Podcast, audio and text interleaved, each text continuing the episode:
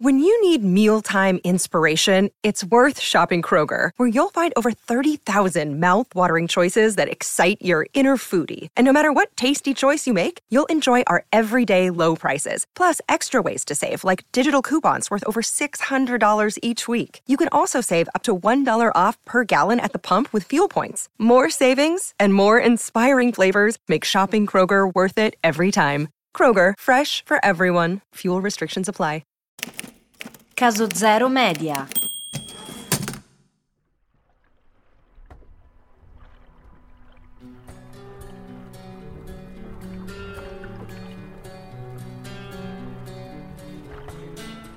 Il vessillo del Falcone, la grande nave templare, svetta nel porto di Marsiglia, ma la sua presenza non lascia presagire nulla di buono. La notizia si sta spargendo come uno spaventoso morbo, di bocca in bocca, per raggiungere gli angoli di Francia e dell'intero Occidente. San Giovanni d'Acri è finita in mano agli infedeli. La Terra Santa è perduta.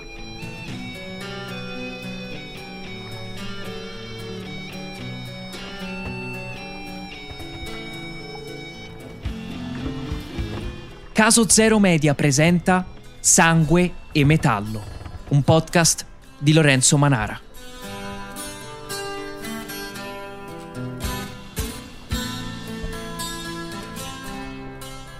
Il comandante del Falcone, Ruggero da Fiore, attraversa il porto in tutta fretta, al calare del sole. Attorno a lui i marinai si danno da fare con le funi e le pertiche, mentre le canzonacce scandiscono gli ultimi istanti di lavoro prima della sera. Sembra non essere cambiato niente, ma invece è cambiato tutto. Un nuovo ordine sta per travolgere la vecchia gerarchia. Il caos sta per buttare a mare coloro che ne facevano parte, e Ruggero è uno di questi dicono che il Papa sia morto di crepacuore nell'udire la notizia. Comunque vada, si cercherà di trovare i responsabili. E se non ve ne sono, si troveranno lo stesso.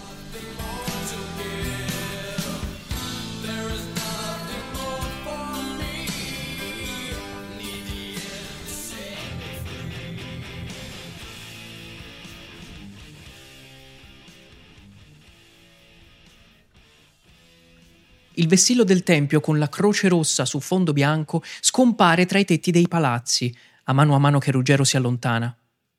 Pochi gregari accompagnano il fratello templare, coloro che hanno vissuto assieme a lui il fragore del mare in tempesta, lo scoppiare delle palle di fuoco contro le assi del ponte e il cozzare del ferro affilato.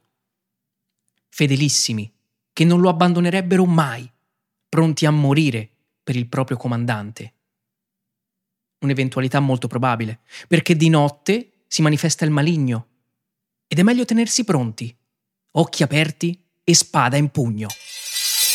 Il vessillo del falcone non si vede più, ormai celato dall'accrocchio di case, torri e palazzi. La nave è rimasta in porto senza più un comandante. Ruggero l'ha abbandonata e non si è voltato neppure una volta a guardarla. I ricordi sono soppiantati dalle preoccupazioni dalla consapevolezza di un futuro incerto. Il manto bianco che gli ha cinto le spalle negli ultimi anni galleggia fra i pontili, da qualche parte, come un cadavere di cui liberarsi alla svelta. Perché l'ordine ha trovato un capro espiatorio e sguinzagliato i segugi. Ruggero è accusato d'aver rubato il tesoro del Tempio.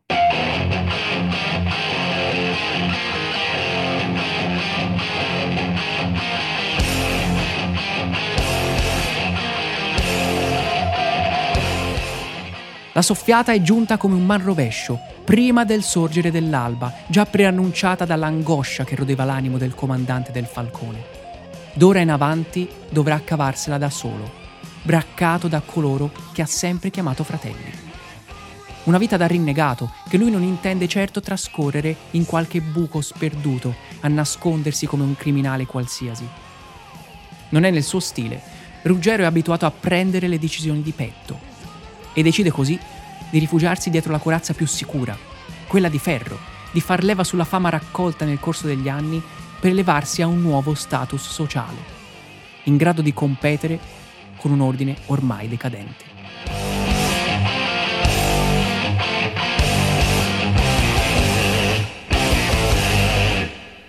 Ruggero arruola altri compagni per formare una masnada e fa ritorno al suo paese natale, l'Italia per armare una nuova nave da guerra. Genova è il luogo perfetto, potente città proiettata sulle colonie ai confini del mondo, sempre pronta a investire piogge di denaro, puntando sugli uomini migliori. Si ricordano di lui in città, del comandante più celebre dell'ordine templare, il comandante di una nave che fu costruita proprio a Genova e che può essere riprodotta in forma più piccola e veloce. Ai genovesi non importa cosa sia successo, a loro importa solo il denaro, ed è grazie a un ingente prestito che Ruggero riesce a farsi costruire l'Oliveta, una galea da guerra a vela e remi, precisa, letale, perfetta per le nuove vesti che ha scelto di indossare, quelle di pirata.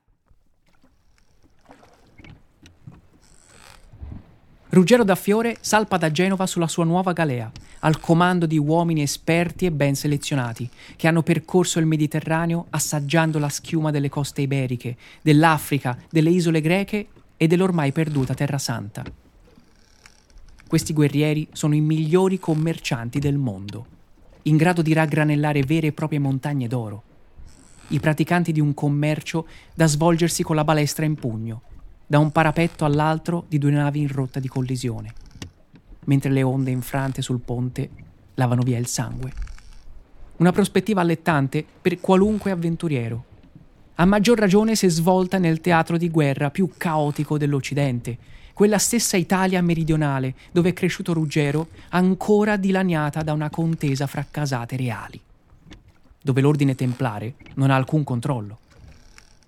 La cosa più ovvia da fare per un nuovo condottiero sarebbe di presentarsi alla corte dominante, ovvero la casata d'Angiò, la famiglia che ha annientato l'esercito dell'ultima aquila sveva, mozzandogli la testa e sterminando tutti i suoi fedeli cavalieri. Tuttavia, Ruggero è il figlio di uno di quei cavalieri, rimasto orfano di padre proprio a causa degli Angioini, privato del patrimonio familiare e della dignità della sua stirpe.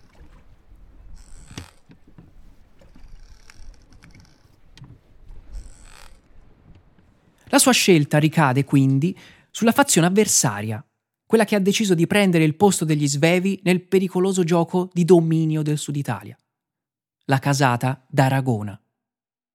Gli aragonesi sono sbarcati in Sicilia da qualche anno, chiamati a combattere contro gli angioini dalla stessa popolazione dell'isola, stanca della tirannia francese. E Federico d'Aragona, successore dell'imperatore anticristo, guida la causa ghibellina con l'aiuto di una forza devastante che fa parlare di sé in tutta Europa, gli Almogaveri. Al-Mugavar è una parola araba che significa predatore, devastatore, nata per identificare gli incursori cristiani nella Spagna della Reconquista. Uomini spietati, avvezzi alla guerriglia e maestri di giavellotto, un'arma che scagliano contro i destrieri nemici, appositamente per annientare qualsiasi cavalleria. I francesi li conoscono bene, ma con un nome differente. Li chiamano, semplicemente, diavoli.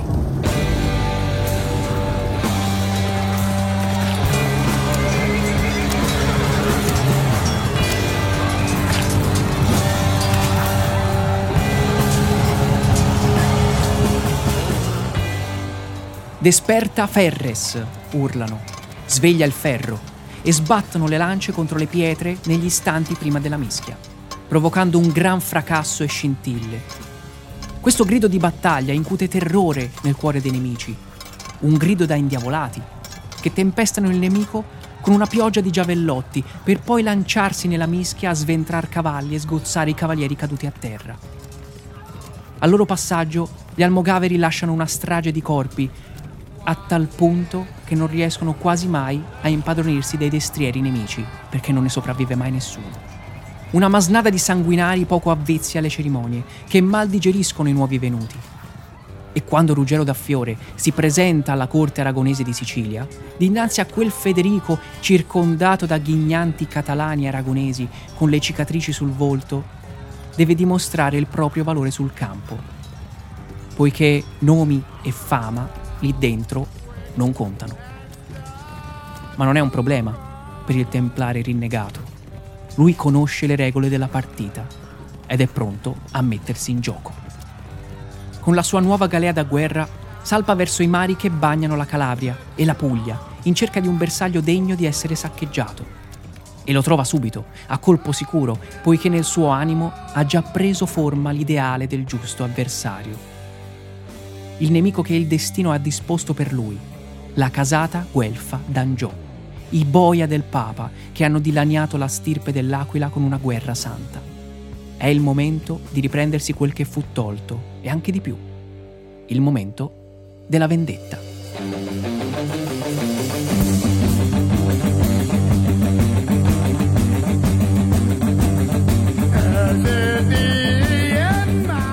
Primi a cadere sotto la furia del templare rinnegato solcano le acque di Puglia, a largo di Brindisi, la città portuale da cui tutto ha avuto inizio. Una nave angioina da trasporto, diretta in Calabria, a tre ponti, carica di grano e vettovaglie. L'Oliveta la raggiunge così velocemente che i francesi fanno appena in tempo ad accorgersi d'essere abbordati. I masnadieri che hanno militato sul Falcone sanno bene come ingaggiare battaglia e farlo nel placido mare del Sud Italia, sul leggero ponte di una veloce galea, è quasi uno scherzo. I balestrieri di Ruggero scaricano dardi contro l'impreparato nemico, asserragliato su una nave robusta, grande il doppio ma lenta e impacciata. Quando è il momento di arrampicarsi per menare di spada, gli avversari sono titubanti, sfoltiti dal tiro dei dardi, divisi fra chi giace sulle assi del ponte a gridare dal dolore e chi tentenna alla vista del rinnegato e la sua masnada. La resa è l'unica opzione possibile e la nave viene presa così, con tutto il suo carico, intatta.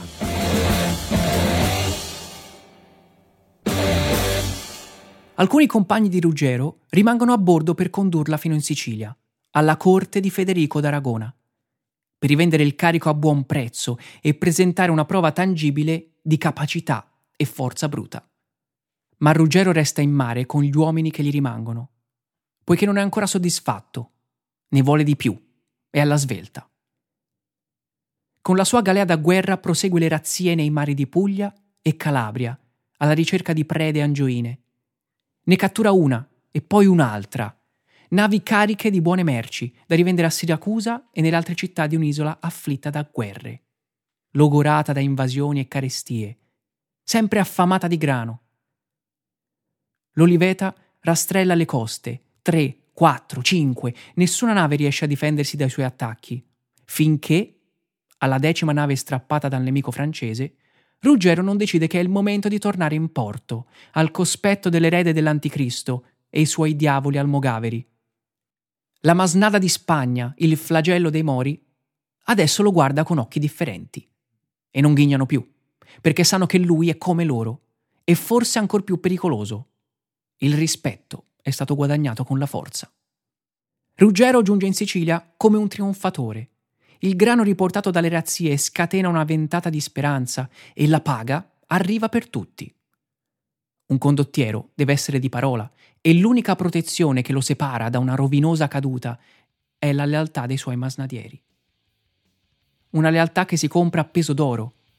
Ma Ruggero di oro si è riempito le tasche e lo utilizza subito per armare quattro nuove galee da guerra, riempiendo le fila della sua compagnia con nuovi soldati, fra cui gli stessi diavoli almogaveri, lieti di seguire quell'italiano rinnegato, letale come loro, ma col cervello di un duce romano. Ed è così che nasce la compagnia di Ruggero da Fiore, che più tardi qualcuno chiamerà catalana, per via del gran numero di almogaveri arruolati con la promessa di sangue e oro. Una compagnia che di lì a qualche anno avrebbe incendiato l'intero Mediterraneo.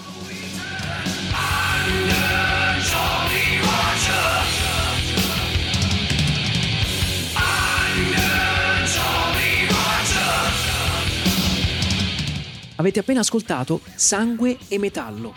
Voce e testi Lorenzo Manara. Audio Andrea Casagni. Prodotto da Caso Zero Media.